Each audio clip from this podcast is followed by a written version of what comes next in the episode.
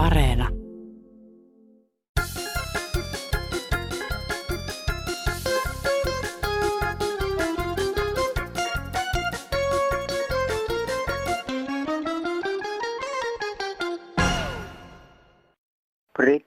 Brittileissä on ollut jostakin helsinkiläisten tissiprotestista, tällaisista flashmobeista. Mitä tällaisia, no inhottavia. Kuka haluaa tällaisia esitellä tai näytellä? Viitasahan Sintoin tapaus järjestettiin Helsingissä Sintojen normalisoimisen puolesta.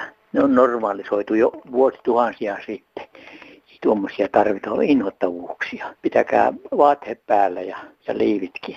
Tämmöiset tarpeeseen sehän on jotenkin su- suvujatkamisvietiin liittyviä tarpeita. Se pitää esitellä ja hinkua itselleen ja eihän sitä naiset myönnä. Ja ukkojakin tietysti tuommoisessa on mukana, niin himot pitää pitää hallussa, housuissa, innoittavuuksia, tällaiset kaikki niin sanotut vapaa hommat, mitä nykyisin on, liberalisoinnit. Kaikkea saa tehdä mitä haluaa. Se on ahneus, himo ja halu. Jo keskiajalla sanottiin kuoleman synneiksi, niin ei kristitty kansa, niin kuin meilläkin on neljä miljoonaa ainakin kristitty, innoittaa tällaiset. Niin älkää niitä kuvatko, älkää. Ja kertokaa nyt näille, joilla tällainen vaiva, himo ja halu, että pitävät vaatteet päällä ja menevät oikeisiin töihin. Eli rinnat tiukasti puseron sisään ja oikeisiin töihin. Sellaisia terveisiä siis tämän sunnuntain Kansanradion alkuun. Seuraavat puoli tuntia teidän viestiänne liittyen esimerkiksi metsässä liikkumiseen, metsäpaloihin, marjastukseen, kierrätykseen, yksinäisyyteen, epätasa-arvoon, ilmastonmuutokseen, saunaan ja matkailuun. Mutta jos pysytään kuitenkin hetki vielä näissä himoissa, haluissa ja myös haluttomuudessa. Minä olen Mira Selander, lämpimästi tervetuloa. Joo, morjesta vaan kansanradiota. Tuommoista kysyttäisiin, että tietääkö Suomen miehet ja mikä, mikä miehessä on vika, kun siinä ei riitä, riitä virtoa rakastelemiseen. Otan vastauksia. Kiitos. Joo, täällä on taas tämä yksi mummeli. Pitää kertoa yksi juttu, kun mä oon 75 vuotta vanha ja seitsemän lasta ja sain vasta nyt tietää, että mä en ole ikinä saanut mitään orgasmia. Ja mun tyttö, vanhin tyttö osti mulle semmoisen koneen, millä sen kuulemma saa. Ja mä, mulla on ollut se yli viikon tos, mutta mä oon vielä uskaltanut kokeilla sitä. Mä olisin mieluummin tarvinnut kylläkin uuden pölyimurin kuin tommosen älyvapaan vehkeen. Se on Laapin mies vain, joka sanoo, että mie vain semmoinen asia, tästä on muutama kesäaika, mie menin semmoisen eteläläisiä, niitä oli kolme autoa, niitä, ne oli niitä, mitä ne on matkailuautoja. Ja siinä ne oli leiriytynyt sitten ja me menin siihen ja ne minulle, ne minulle sitten antaa sitä alkoholia ja ne oli sitten vissiin tullut hurjaksi silloin yöllä, kun ne, ne oli riisunut minut alasti ja sitonut puuhun kiinni. No se tulee sitten ne miehet siinä aamulla kuule ja ne kysyy minulta, että no onko ne hyttyset sinua siellä häirinnyt yöllä. Ja minä sanoin kyllä niille etelän miehille, että minua ei kyllä hyttyset ole syönyt, mutta eikä häirinyt, mutta no teidän vaimot oli sitten kyllä kans saanut sitoa puuhun. No ne kerät leirinsä ja lähti. Ja minä sitä vain, mitä minä halusin sanoa, että meitä Lapin ihmisiä ne hyttyset ei häiritte, mutta teitä eteläläisiä ne taitaa häiritä. Ei minulla muuta, hei. Ei ole ihmekään, että Suomessa ja monissa muissa maissa on niin valtavan paljon avioeroja. Pääsyy siihen on se, että feminismin seurauksena naiset ovat käyneet hyppimään aviomiehensä silmille liian törkeällä tavalla. Miehet eivät sitä jatkuvasti tule kestämään. Aikaisemmin naiset hakivat eroja miehistä enemmän kuin miehet ryyppäisivät ja niin edelleen. Kyllä siinä varmasti suuri syy siinäkin on ja se on aivan sopimaton tapahtuma. Mutta nyt kun naisetkin ryyppäävät jo hyvin paljon Ja sitten asenne on semmoinen, että naiset eivät kunnioita aviomiestään juuri oikein millään tavalla monta kertaa, niin seurauksena on se, että nyt ovat miehet kervanneet hakemaan naista avioeroja näistä feministityyppisistä naisista. Eivät jaksa elää silloin yhdessä, eikä ole ihme, jos on paljon mielenterveydellisiä ongelmia myös lapsilla ja muillakin ihmisillä, kun on menty tämmöiselle linjalle, että tupakka, alkoholi, feminismi ja tämä tämmöinen mieletön jumalattomuus, mitä nyt nykyyhteiskunnassa on, niin seurauksena on mennyt tämmöiseen katastrofisuuntaan. Kilpailkaa toinen toistenne kunnioittamissa on neuvo avioparille ja koskee muitakin ihmisiä. Kilpailkaa toinen toistenne kunnioittamisessa eikä silmille hyppimisessä ja aliarvioimisessa. No hei, tässä tuli vaan hauska juttu mieleen naurottaa kyllä vähän. Jos saisi joskus kököttää, ei tarvitsisi koko ajan mököttää. Heippa. Yksi miete vielä ihmiselle. Yksin syntynyt oot. Sinä oot kaiken keskellä yksin. Yksin syntynyt oot ja yksin kuoleva oot. Ihmiset ovat lähes kaikki hyvän päivän ystäviä. Ne tipahtaa heti, kun tulee vaikeuksia, sairastuu. Ei ne tule enää kylään, kun et pysty tarjota niille hyviä syötäviä. On vaan hyvän päivän ystäviä. Minulla nyt ei ollut yhtään hyvän päivän ystävää, yksin minä olen. Oli hyvän päivän ystäviä silloin, kun oli hyvät päivät. Olin terve ja pystyn passaamaan niitä. Mutta eipä nyt tule kylään kun ei ole hyvää ruokaa tarjota, eikä hyviä leivonnaisia. Ei ole aikaa, eikä ole aikaa kysyä edes, että kuinka minä voin. Siis muistakaa se, että olisi näitä huonon päivänkin ystäviä, jotka tulisivat huonona päivänä. Ei niitä ole. Niistä pitää maksaa. Niistä pitää maksaa aika paljon, että joku tulee käymään sairaan luona – Yhteiskunta maksaa, kaikki maksaa.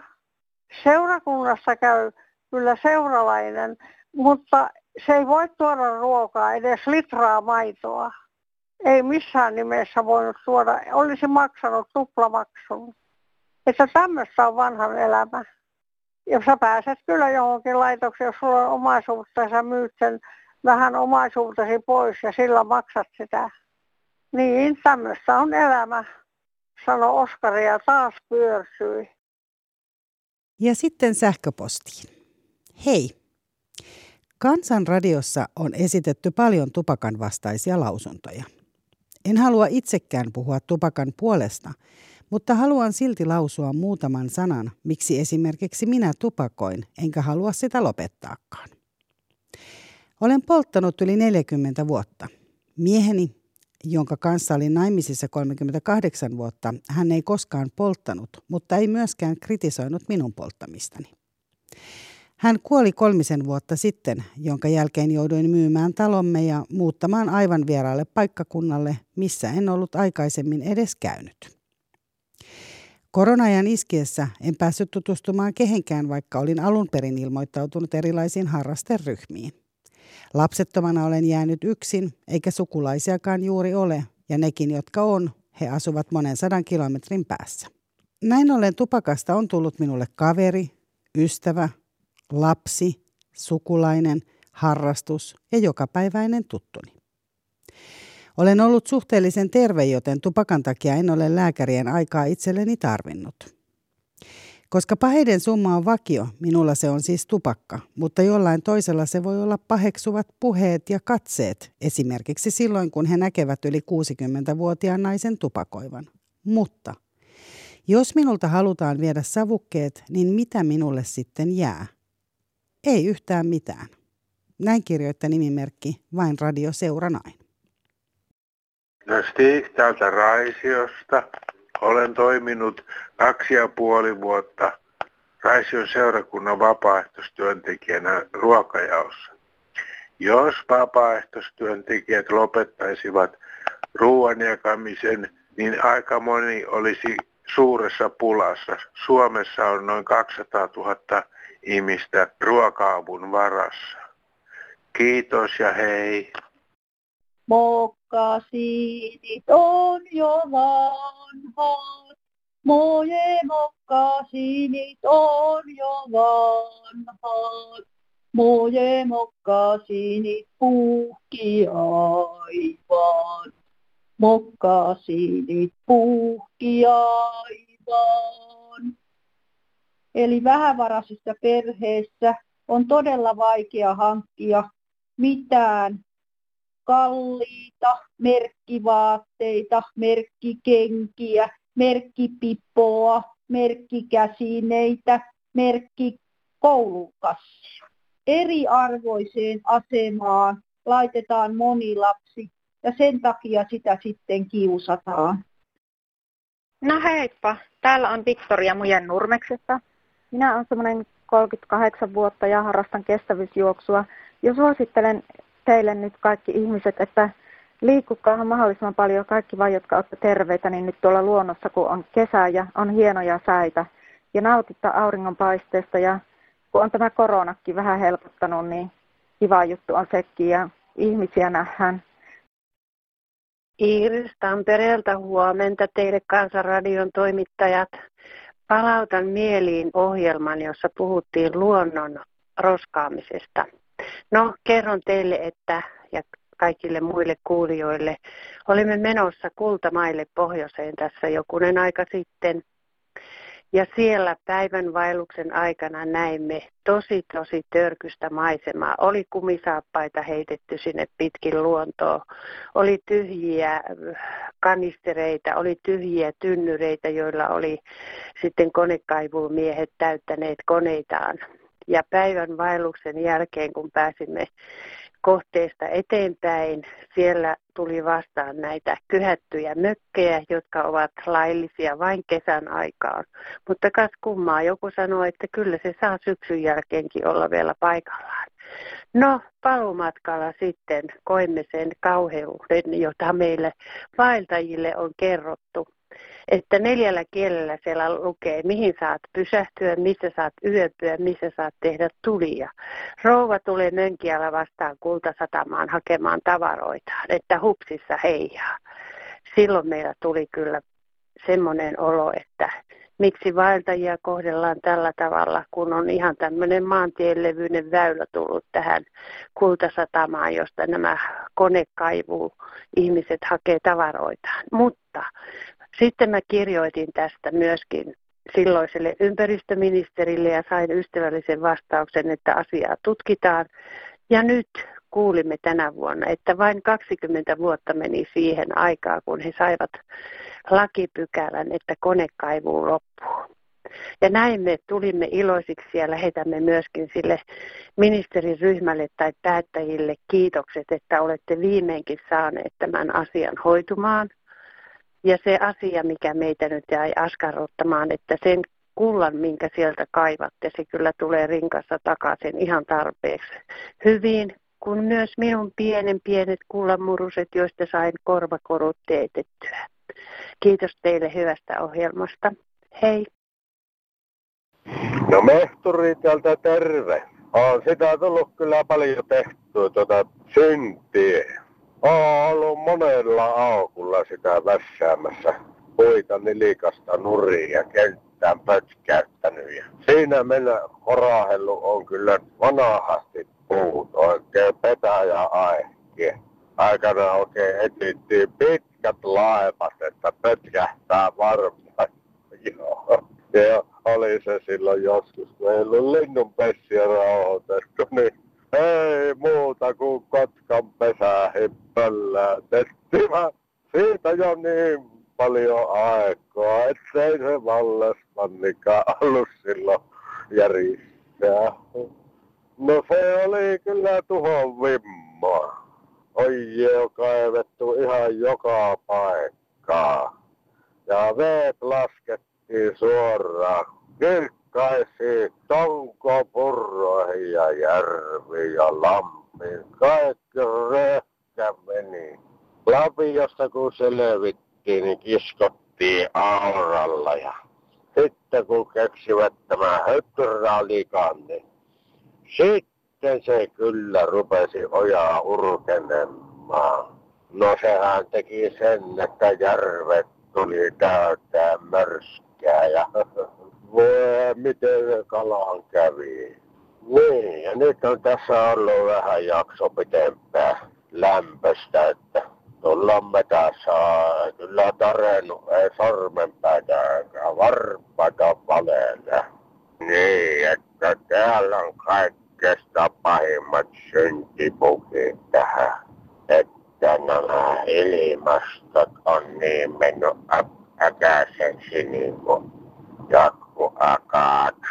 Että oikein tuuli käypi ja hirveästi sattaa ja sitten on kylmää kun ja sitten kuumaa niin kuin helvetissä. Vaiva sinne jouduttaisiin. No onpahan tässä sitten tämä tullut synti tunnustettua. Kuka meitä jätki armahtasi. No, mulla vielä tuohon vetteen. Kun näyttää niin puhtaalta, että ei ole niitä kaikki sinne löysätty. No eipä tässä tällä kertaa muuta kuin odotellaan sotalaamme. Hei. Huomenta päivää. Minä olisin vaan puhunut yhden asian tässä näille vanhemmille, ketkä vievät lapsia metsään ja ottavat eväät matkaan. Lapset tietysti nauttivat siitä ja syövät mielellään eväitä. Mutta olisi syytä vanhempien katsoa kanssa, että ne roskat tulee pois sieltä metsästä. Että ei jää kaikki roskat, ei metsää mikään kaatopaikka. Se on niin hirveän näköistä, kun mennään mettään. Ensinnä siellä on tallottu marjat, piehtaroitu ja puitu. Ja kaikki roskat, mitä on, niin kaikki on hujahaja. Siellä on trippiin, kertakäyttömukia, paperia, vaikka mitä. Tätä tapahtuu pornaisten metsissä. Kaikkea hyvää ja hyvää marjasatoa kaikille. Onnellista metsäreissua. Hei! Suomen sieltä hyvää päivää. Moni nykyään arvostaa näitä vanhoja yli satavuotiaita metsiä, ja, jotka on jo pystyyn kuivaneita, mutta minä en ole ihan samaa mieltä. Ja nyt kun marjametsälle suunnittelen menoa, niin kyllä mä menen sellaiselle, sellaiselle hyvin hoidetulle, harvennetulle metälle, että sieltä löytyy muustikoita kävin nokkimassa viime viikkoina ja sitten nyt suunnittelen puolukkaan menoa, että ei niitä löyvä sieltä vanhoista pystyn kuivatetuista metistä, että sellainen pieni asia tässä vain ja muuta kuin hyviä puolukkaretkiä. Kiitoksia, hei. No, Veli Kokkonen tässä terve. Ohjelmassa eräs mieshenkilö kritisoi tätä metsä- ja maasta paljon syttymissyitä ja väitti, että salamoita, salamathan niitä sytyttelevät tuolla savanneillakin. No, tämä kyllä tietysti pitää paikkaansa, että salamat sytyttelevät metsä- ja maastopaloja, mutta tosiasiassa vähintään 75 prosenttia, jopa 90 prosenttia niistä on ihmisen sytyttämä joko tahallaan tai tahattomasti. Tyypillisen tahattomasti aiheutettuja metsäpalojahan, tai niitä syntyy juuri tupakan natsoista, joita sammutettu eikä viskataan vaan esimerkiksi autoikkunasta ulos pientareille tai sitten metsässä kävelessä sinkaistaan sinne, sinne tuota varvikkoon, missä sitten helposti syttyy, jos on rutikuiva. Sitten on avotuli, avotulien käsittelyhän on, tai huolimaton käsittely on tietysti yksi syy. Sitten on kullottamista, joka leviää niin sanotusti käsistä, eli, eli pakenee tuota sitä aiotulta alueelta metsään tai sitten johonkin pensakkoon. Ja siitä sitten syntyy, syntyy sitten suuria tuhoja. Sitten semmoisen, mitä ehdi tulee mieleen, eli sähkölinjat ja muuntamot esimerkiksi voivat aiheuttaa maasto- ja metsäpaloja, koska niistä syntyy kipinöintiä. Ja jopa työkoneista, metsätyökoneista syntyy kipinöitä. Ja jopa semmoinenkin on mahdollista, että metsästäessä luodit kimpoillessaan kivistä synnyttävät metsäpoloja, koska kipinä riittää jossain tapauksessa palon syttymiseen. Sitten näistä luonnollisista tietysti semmoinen asia, että tosiaan salamat niitä sytyttelevät ja myöskin tulivuoden purkaukset ovat, ovat syypäitä. Mutta metsä- ja maastopolat ovat osa luonnon kiertokulkua. Esimerkiksi Suomessa niin tuota, arveltaan että noin 300 vuoden välein luonnontilaiset metsät Suomessa ovat palaneet. Ja tämä on metsän tapa uudistua. Siinä ei sinänsä mitään ihmeellistä. Ja sitten taas tuolla Savannilla on sama asia, eli kyllä salamat siellä todennäköisesti sytyttelevät paloja, mutta nekin ovat olleet siellä ennen muinoin osa luomisten elämän kiertokulkua. Tämmöistä tällä kertaa. Kiitoksia. Kuulemiin. Onkohan tota, tässä nyt jotain ongelmaa tullut tänä Suomen vihreyden hommista, että kun mä radiosta kuuntelin hyvänen aika, siellä neuvotaan, että teepussi pitää nyt sitten se naru laittaa eri paikkaan ja sitten se mistä pidetään kiinni, siellä on kuulemma joku niitti, se pitää laittaa eri roskikseen, eli kolme eri paikkaan yksi teepussi. Jumalauta maailmalla pommitetaan ja myrkytetään ihmisiä ja täällä puhutaan jotain teepussin, teepussi-jutuista vaan, että onkohan meillä kuitenkin liian hyvin sitten asiat, kun tämmöisiä vielä tulee. Että en olisi ikinä uskonut tänä päivänä. Tässä on paljon muitakin ajateltavaa. Ei muuta, kiitos. Näissä lajitteluasioissa on kansanradiota lähestynyt myös Eki, joka kirjoittaa seuraavasti. Asuinpaikkakunnallani on selvästi epäselvyyksiä sekajätteen suhteen. Mielletään, että keräilypisteeseen jätteen tuominen on kaikkien oikeus, vaikka maksuista on selvä ohjeistus taululla ja jäteastioiden kansissa. Samoin tunnutaan yleisesti ajattelevan, että kun maksaa oman kiinteistön jäteastian tyhjennyksen, saa siinä samalla oikeutuksen käyttää myös jätepistettä ja tällä laillahan saadaan tyhjennysvälit pidemmiksi omassa pesässä. Pahinta tässä on, että yleiseen jätepisteeseen valikoituu tällä lailla pahanhajuisia ja myrkyllisiä jätteitä, jopa lääkkeitä ja neuloja – ja sen ulkopuolelle taas jää niitä, jotka eivät mahdu säiliöön, eli esimerkiksi kokonaisia, kokonaisia ikkunoita, kodin elektroniikkaa, koneen osia, remonttijätettä ja niin edelleen ja niin edelleen. Suuret säiliöt eivät ole kertakäyttöisiä ja niihin jää sullottaessa liikaa jälkiä. Täyttöaukot on tarkoitettu roskapusseille ja siksi moni toivookin, että seniorivaipat ja tukkeutumisen aiheuttanut viemärilika pakattaisiin niihin sen sijaan, että heitetään sinne sellaisenaan.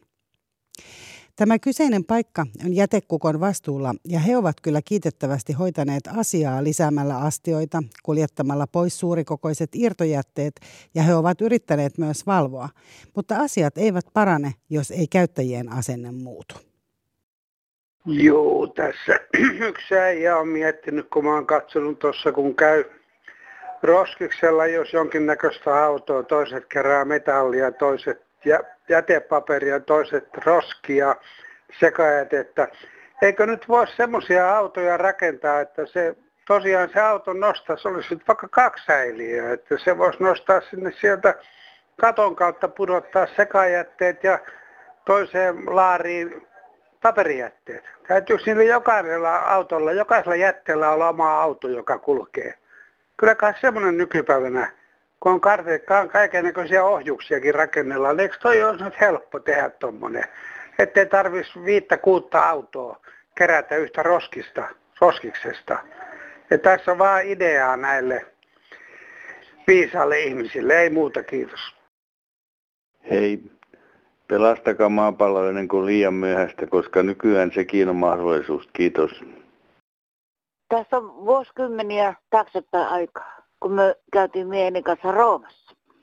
Niin olipa se hauska näköistä, kun tuota, se pikkusen mäen päällä oli tota, nonnien asunto. Eli nunnota jo skootterilla pitkin katuja ja helmat korvissa. Ja näkyy oikeasti, että kun niillä oli niinku pikkusen pitemmät housunlahkeet, mutta paljaat Ei se haitannut silloin, että kun, eikö se niin kuulu olla, että niitä ei niitä nilkkoja saa paljasta. Ja mikä kaikkein merkillistä. Niin kun kadun varressa oli kioski ja siellä huuettiin lotteri, lotteri, lotteri. Ne kävi ostamassa lotterikuponkia. Ja sitten kukkia sylissä. Ja kaksi kappaletta aina siinä kootterin päällä. Toinen ohjaa ja toinen istuu siinä takapuolella ja siinä välissä kukka. Herra Jumala, ja isäntä on mietsiä sama mikä miekki. Kun eikö sinulla nunnilla ole helmät korvissa? Mutta kyllä on, mutta niillä on housut jalassa. Eli oli hauskaa. Ja oli hyvä reissu. Hirveän hyvää ruokaa oli, kerta kaikkiaan. Ei uinu öljyssä, ei ollenkaan. Siellä on meikäläisillä ainakin niin hirveän hyviä muistia. Eipä sokka. Menin torille ensimmäisenä päivänä, kun tultiin, ja siellä oli viinirypäleitä. No minä tota ostin viinirypäleitä ja sitten kun öö, mulla oli raha kädessä, no tollikka kun olin niin tietystikin, niin ne maksoi sata kertaa ne rypäleet, kun ymmärtänyt kahtua, että paljonko ne nyt oikeasti maksaa, mitä on. Mutta mä tein semmoisen tempun, että sitten siinä samassa hotellissa, Anglo-Amerika, niin oli muitakin suomalaisia, niin me mentiin sitten porukalla sinne torille, niin minä näytin kaikille, että tuo akka, mikä tuossa on, niin ette osta siltä mitään, koska se pettää. Siinä pikkusen käytiin polemiikkia, mutta kuitenkin tämmöisiä muistoja Italiasta ja Roomasta. Muillakin on varmaan ihan äh, hyviä ja huonoja, niin kuin, niin kuin kuuluukin olla. Eli kiitoksia. Hei hei! Niin, onko teilläkin vaikkapa matkamuisteloita tai kenties jotain muuta, jota haluaisitte jakaa meidän kanssamme? Annan kohtapuoliin täältä Kansanradion yhteystiedot, mutta otetaan ensin lähimatkailuun liittyvä sähköpostiviesti, joka kuuluu seuraavasti. Hei! Valitetaan rahapulasta ja talouden huonosta jamasta. Siitä, ettei kaikilla ole tuntureita, joihin tuoda turisteja tai kylpylöitä suomalaisella järvimaisemalla – mutta kai jokaisessa kunnassa on joku tarina kerrottavana ja paikkoja, joilla on usean sadan vuoden historia. Kuinka paljon siis olisi ihmisiä ruuhka-Suomen betonikennoissa, joilla olisi halu lähteä johonkin? Mutta mihin siis menet? Varsinkin, jos sinulla ei ole autoa eikä ole olemassa julkista liikennettä, millä yleensäkään liikut yhtään minnekään. Ei ole kuulkaa tässä sivistysvaltiossa helppoa lähteä renkopäiville tai Viitasaaren torille viikonloppuna.